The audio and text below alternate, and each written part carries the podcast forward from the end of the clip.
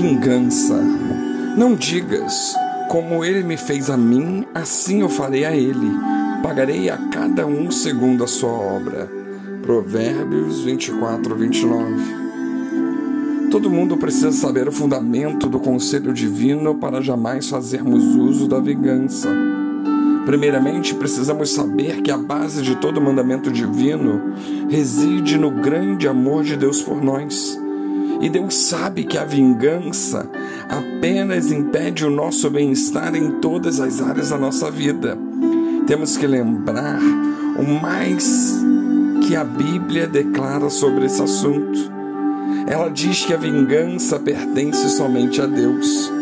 Somos tentados a pensar que temos algum direito à vingança.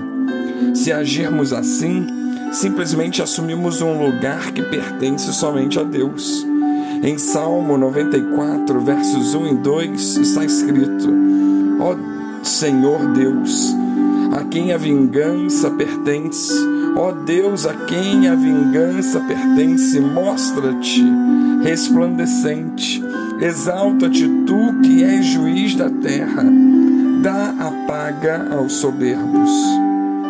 Em Romanos doze, dezenove também lemos: Não vos vingueis a vós mesmos, amados, mas dai lugar à ira, porque está escrito: Minha é a vingança, eu recompensarei, diz o Senhor. Um outro motivo que a Bíblia nos traz é que nós não sabemos vingar. Somente Deus opera a vingança de forma justa. A ira de Deus é totalmente diferente da ira humana. Trata-se de uma ira santa aplicada de acordo com a sua justiça e verdade. Em Jó trinta e quatro, onze e doze lemos assim: Porque segundo a obra do homem ele lhe paga, e faz a cada um segundo o seu caminho. Também, na verdade, Deus não procede impiamente, nem o Todo-Poderoso perverte o juízo. Em Jeremias trinta e dois, dezenove, lemos que Deus é grande em conselho e magnífico em obras, porque os olhos dele estão abertos sobre todos os caminhos dos filhos dos homens, para dar a cada um segundo os seus caminhos e segundo o fruto das suas obras. A vingança humana sempre resultará em adversidades. Como Deus compara uma pessoa emocionalmente descontrolada, em Provérbios vinte e cinco, vinte e oito está escrito: Como a cidade derrubada sem muro, assim é o homem que não pode conter o seu espírito. E no Salmo trinta e sete, versos oito e nove, nós lemos também: Deixa a ira e abandona o furor. Não te indignes de forma alguma para fazer o mal, porque os malfeitores serão desarraigados, mas aqueles que esperam no Senhor herdarão a terra. A vingança humana sempre resultará em amargura, tristeza, inimizade e ainda futuros revanches. Deus, em seu amor, avisa nos poupar de tudo isso. E em Provérbios três, sete e oito lemos: Não sejas sábio aos teus próprios olhos. Teme ao Senhor e aparta-te do mal. E isso será saúde para o teu âmago e medula para os teus ossos. Na Bíblia, nós temos exemplos de pessoas que deixaram a vingança nas mãos de Deus.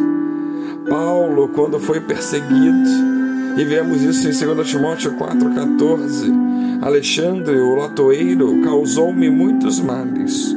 O Senhor lhe pague segundo as suas obras. Davi, quando foi perseguido por Saul, vemos em primeiro Samuel vinte e quatro, doze: Julgue o Senhor entre ti e mim, e vingue-me o Senhor de ti, porém a minha mão não será contra ti. Como diz o provérbio dos antigos: Dos ímpios procede a impiedade, porém a minha mão não será contra ti. E o que falarmos sobre Jesus, quando entregue nas mãos dos pecadores? primeiro Pedro dois, vinte e três e vinte e quatro nos diz: Quando o injuriavam, não injuriava.